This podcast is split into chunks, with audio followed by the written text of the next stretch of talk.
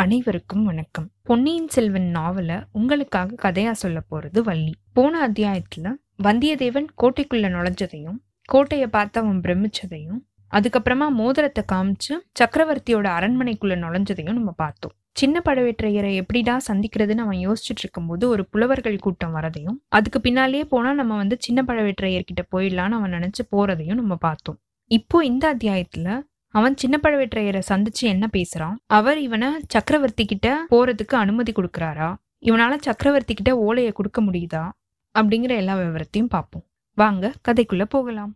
கல்கியின் பொன்னியின் செல்வன் முதல் பாகம் புதுவெள்ளம். அத்தியாயம் இருபத்தி ஆறு அபாயம் அபாயம். வந்தியத்தேவன் புலவர்கள் கூட்டத்தோட போயிட்டு இருக்கும்போது அவங்க ஒரு ஆஸ்தான மண்டபத்தை வந்து அடையிறாங்க. புலவர்களுக்கு எல்லாருக்கும் முன்னாடியே வந்திதேவன் அந்த மண்டபத்துக்குள்ள போயிடுறான். அங்க ஒரு உயரமா இருக்கிற ஒரு சிம்மாசனத்துல கம்பீரமா ஒருத்தர் உட்கார்ந்துருக்காரு. அவர் தான் சின்ன பழவேற்றையரா இருக்கணும் அப்படின்னு இவன் கெஸ் பண்றான். அவரை சுத்தியும் நிறைய பேர் கை கட்டி வாய் பொத்திக்கிட்டு நிக்கிறாங்க. அன்னைக்கு வந்திருந்த ஓலைகள் எல்லாத்தையும் கையில வச்சுக்கிட்டு ஒருத்தர் நிக்கிறாரு. கணக்காயர் கணக்கு சொல்றதுக்காக காத்திருக்காரு. காவல் படை தலைவர்கள்லாம் சின்ன பழவேற்றையரோட கட்டளைகளை எதிர்பார்த்து நிக்கிறாங்க. வேலையாட்கள்லாம் வந்து அவர் சொல்ற வேலையை செய்யறதுக்காக காத்துட்டு நிக்கிறாங்க. சிம்மாசனத்துக்கு பின் பின்னாடி ஒரு சில ஏவலாளர்கள் வெண் சாமரத்தை வீசிட்டு நிக்கிறாங்க. ஒருத்தர் கையில வெத்தலை பொட்டியோட நிக்கிறாரு ரெடியா. மிடுக்காவும் அப்படி பெருமிதமாவும் யாருக்கும் பின்வாங்காம இருக்கிற வந்தியத்தேவனே கொஞ்சம் அடக்க ஒடுக்கமா தான் வந்து சின்ன பழவேற்றையர் முன்னாடி போய் நிக்கிறான். பெரியவரை விட சின்னவர் வந்து வீர கம்பீரத்துல இன்னும் ஒரு படி உயர்ந்தவரா தான் இருக்காரு.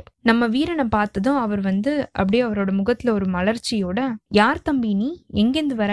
அப்படின்னு கேக்குறாரு. வீர வாலிபர்களை பார்த்தா சின்ன பழவேற்றையருக்கு கடுகடுன்னு இருக்கிற முகம் கூட மலர்ந்துருமா. நாடெல்லாம் உள்ள வீர வாலிபர்களை வந்து தன்னோட காவல் படையில சேர்த்துக்கணும் அப்படின்னு அவருக்கு ரொம்ப ஆர்வம். தளபதி நான் காஞ்சிபுரத்துல இருந்து வந்திருக்கேன். இளவரசர் ஓலை கொடுத்து அனுப்பியிருக்காரு அப்படின்னு பணிவான குரல்ல வந்தியத்தேவன் சொல்லியிருக்கான். காஞ்சிபுரம் அப்படின்ற பேரை கேட்டோடனே சின்ன பழவேற்றையரோட முகம் திருப்பி வந்து கடுகடுன்னு மாறிடுச்சு. என்ன? என்ன சொன்ன? அப்படின்னு அவர் கேட்க காஞ்சிபுரத்துல இருந்து இளவரசர் கொடுத்த ஓலையோட நான் வந்திருக்கேன் அப்படின்னு வந்தியத்தேவன் சொல்லியிருக்கான். எங்க? இப்படி கொடு அப்படின்னு அவர் அலட்சியமா கேட்கும் போதே அவரோட குரல்ல வந்து ஒரு பரபரப்பு தெரிஞ்சிருக்கு.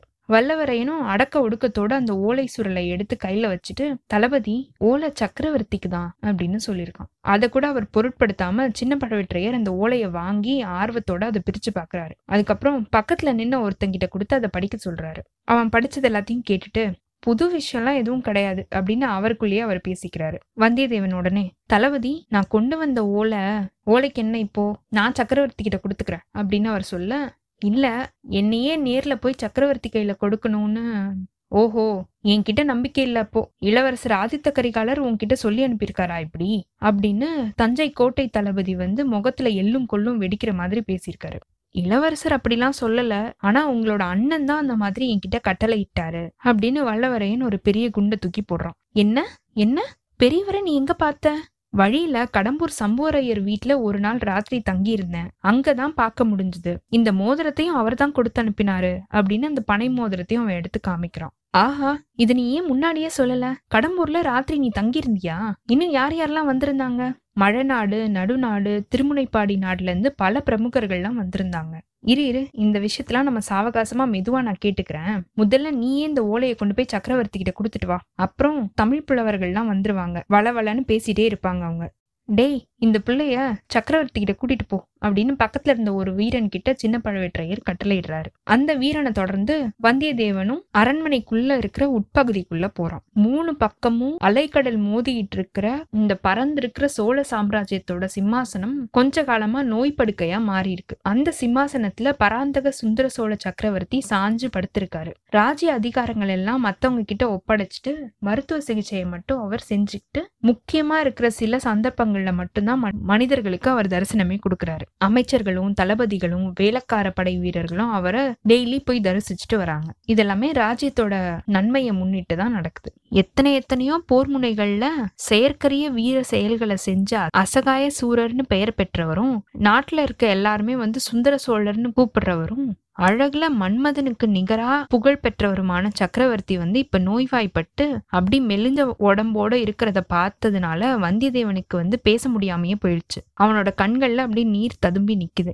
அவர் கிட்டக்கு போய் அவர் கால் கிட்ட வந்து மண்டி போட்டு உட்கார்ந்து வணங்கி பயபக்தியோட அந்த ஓலைய வந்தியத்தேவன் அவர்கிட்ட நீட்டுறான். சக்கரவர்த்தி ஓலைய வாங்கிக்கிட்டே எங்கேருந்து வந்திருக்க? யாரோட ஓலை இது? அப்படின்னு ரொம்ப மெதுவான குரல்ல கேட்டிருக்காரு. பிரபு காஞ்சியில இருந்து வந்திருக்கேன். இளவரசர் ஆதித்தர் கொடுத்த ஓலை இது அப்படின்னு வந்தியத்தேவன் நான் தழுதழுக்க சொல்லியிருக்கான். சக்கரவர்த்தியோட முகம் உடனே பிரகாசமாயிருச்சு. கிட்டக்க உட்கார்ந்திருந்த திருக்கோவலூர் மலையமானோட புதல்வியான சக்கரவர்த்தினி வானமாதேவியும் இருந்திருக்கான் அவளை பார்த்து தேவி உன்னோட பையன் கிட்ட இருந்து ஓலை வந்திருக்கு அப்படின்னு சொல்லியிருக்காரு. ஆஹா இளவரசன் காஞ்சியில பொன் மாளிகை கட்டியிருக்கானா? நீயும் நானும் அங்க வந்து கொஞ்ச நாள் தங்கி இருக்கணுமா அப்படின்னு சொல்லும் போதே சக்கரவர்த்தியோட முகத்துல முன்னாடி இருந்த சிரிப்பு மறைஞ்சு சோகமாயிட்டாரு.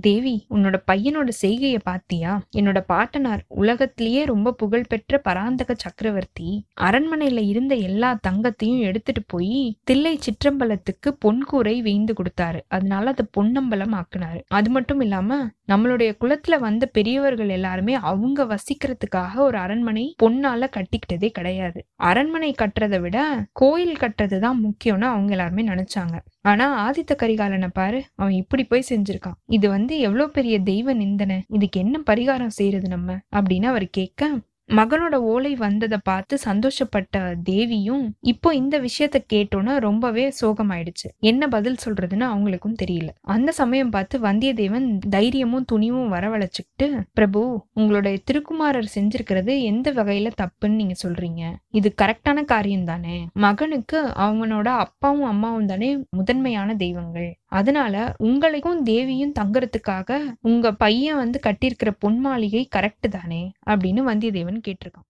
உடனே சுந்தர சோழர் லேசா புன்னகை புரிஞ்சுட்டு தம்பி நீ யாருன்னே தெரியல. ரொம்ப அறிவாளியா இருக்க. சாதுரியமாவும் பேசுற. ஆனா மகனுக்கு தாய் தந்தை தெய்வம்ன்றது கரெக்ட் தான். ஆனா மத்தவங்களுக்கு அப்படி கிடையாதே. எல்லாருமே கும்பிடுற தெய்வத்துக்கு தானே பொன் கோயில் எடுக்கணும் அப்படின்னு அவர் சொல்லியிருக்காரு. பிரபு மகனுக்கு தாய் தந்தை தெய்வம் தான். மக்கள் எல்லாருக்குமே அரசர் தெய்வம் தானே. அரசர்கள் திருமாலோட அம்சம் பெற்றவர்கள் அப்படின்னு வேத புராணங்கள் கூட சொல்லுதே. அந்த வகையில உங்களுக்காக கட்டின பொன் மாளிகை வந்து கரெக்டானதுதான் அப்படின்னு நம்மளோட வீரன் சொல்ல சுந்தர சோழர் திருப்பியும் மலையமான் மகளை திரும்பி பார்த்து தேவி இந்த பிள்ளை எவ்வளவு புத்திசாலி பத்தியா? நம்மளுடைய ஆதித்தனுக்கு இவனை மாதிரி ஒருத்தனோட உதவி இருந்தா அவனை பத்தி நம்ம கவலைப்பட வேண்டியதே இல்ல. அவனுடைய அஜாகிரத்தை சுபாவத்தையும் நம்ம பொருட்படுத்த தேவையில்லை. அப்படின்னு சொல்லியிருக்காரு. அதுக்கப்புறமா வந்தியத்தேவனை திரும்பி பார்த்து தம்பி பொன் மாளிகை கட்டினது கரெக்டோ கரெக்ட் இல்லையோ? நான் காஞ்சிக்கு இப்ப வர மாதிரி இல்ல. நீயே பாக்குறியே. எப்பவுமே படுத்த படுக்கையா தான் இருக்கேன். ரொம்ப தூரம் என்னால பயணம் செஞ்சு போக முடியாது. ஆதித்தன் தான் எங்களை இங்க வந்து பார்க்கணும் அவனை பாக்குறதுக்கு எங்களுக்கும் ஆசையா தான் இருக்கு. நாளைக்கு நீ திருப்பி வா. நான் உனக்கு மறுவோலை எழுதி வைக்க சொல்றேன். அப்படின்னு அவர் சொல்ல அந்த சமயம் பார்த்து கூட்டமா நிறைய பேர் வந்து அந்த மண்டபத்துக்குள்ள வர மாதிரி வந்தியத்தேவனுக்கு தெரிஞ்சிருக்கு. ஆஹா இது அந்த புலவர் கூட்டம் தான் வருது போல. அவங்களோட ஒருவேளை சின்ன பழவேற்றையரும் சேர்ந்து வரலாம். அப்புறம் நான் சொல்ல வேண்டிய செய்தி எல்லாத்தையும் சொல்ல முடியாமையே போயிடலாம். நாலு வார்த்தை சுருக்கமா சொன்னாலும் இப்பயே அதை சொல்லிடணும். இந்த மாதிரி அவன் ஒரு சில வினாடிகள்ல யோசிச்சு முடிவு பண்ணிட்டு சக்கரவர்த்தி தயவு செஞ்சு கருணை கூர்ந்து என்னோட விண்ணப்பத்தை கேளுங்க. நீங்க அவசியம் இந்த தஞ்சையில இருந்து கிளம்பி வெளியில போயிடணும். இங்க உங்களுக்கு ரொம்ப பெரிய அபாயம் சூழ்ந்திருக்கு. அபாயம் அபாயம் அப்படின்னு அவன் சொல்லியிருக்கான். அவன் இந்த மாதிரி சொல்லிட்டு இருக்கும் போதே சின்ன பழவேற்றையர் அந்த தரிசன மண்டபத்துக்குள்ள வந்துட்டாரு. அவரை தொடர்ந்து அந்த புலவர்கள் எல்லாருமே வந்துட்டாங்க. வந்தியத்தேவன் கடைசியா சொன்ன அந்த வார்த்தைகளை கோட்டை தளபதியான சின்ன பழவேற்றையர் காதுல விழுந்துருச்சு. அவர் முகத்துல கோபக்கனல் வந்து அப்படியே ஜுவாலை விட்டு எரியுது. இத்தோட இந்த அத்தியாயம் நிறைவு பெற்றதுங்க. அடுத்த அத்தியாயத்துல வந்தியத்தேவன் அபாயம் அபாயம் கத்துனது சின்ன பழவேற்றையர் காதுல விழுந்துச்சா? இதனால அவனுக்கு வேற ஏதாவது ஆபத்து வரப்போதா? சின்ன பழவேற்றையர் வந்தியத்தேவனை என்ன பண்ண போறாரு? அப்படிங்கிற எல்லா விவரத்தையும் பார்ப்போம். உங்களுக்கு இந்த எபிசோட் பிடிச்சிருந்ததுன்னா லைக் பண்ணுங்க. உங்க ஃப்ரெண்ட்ஸ் எல்லாருக்கும் ஷேர் பண்ணுங்க. கண்டினியூஸா எங்களுக்கு உங்க சப்போர்ட் கொடுத்துட்டே இருங்க. எங்களோட சேனலை சப்ஸ்கிரைப் பண்ணுங்க ஃபாலோ பண்ணுங்க. அடுத்த அத்தியாயத்துக்காக காத்திருங்க. அனைவருக்கும் நன்றி வணக்கம்.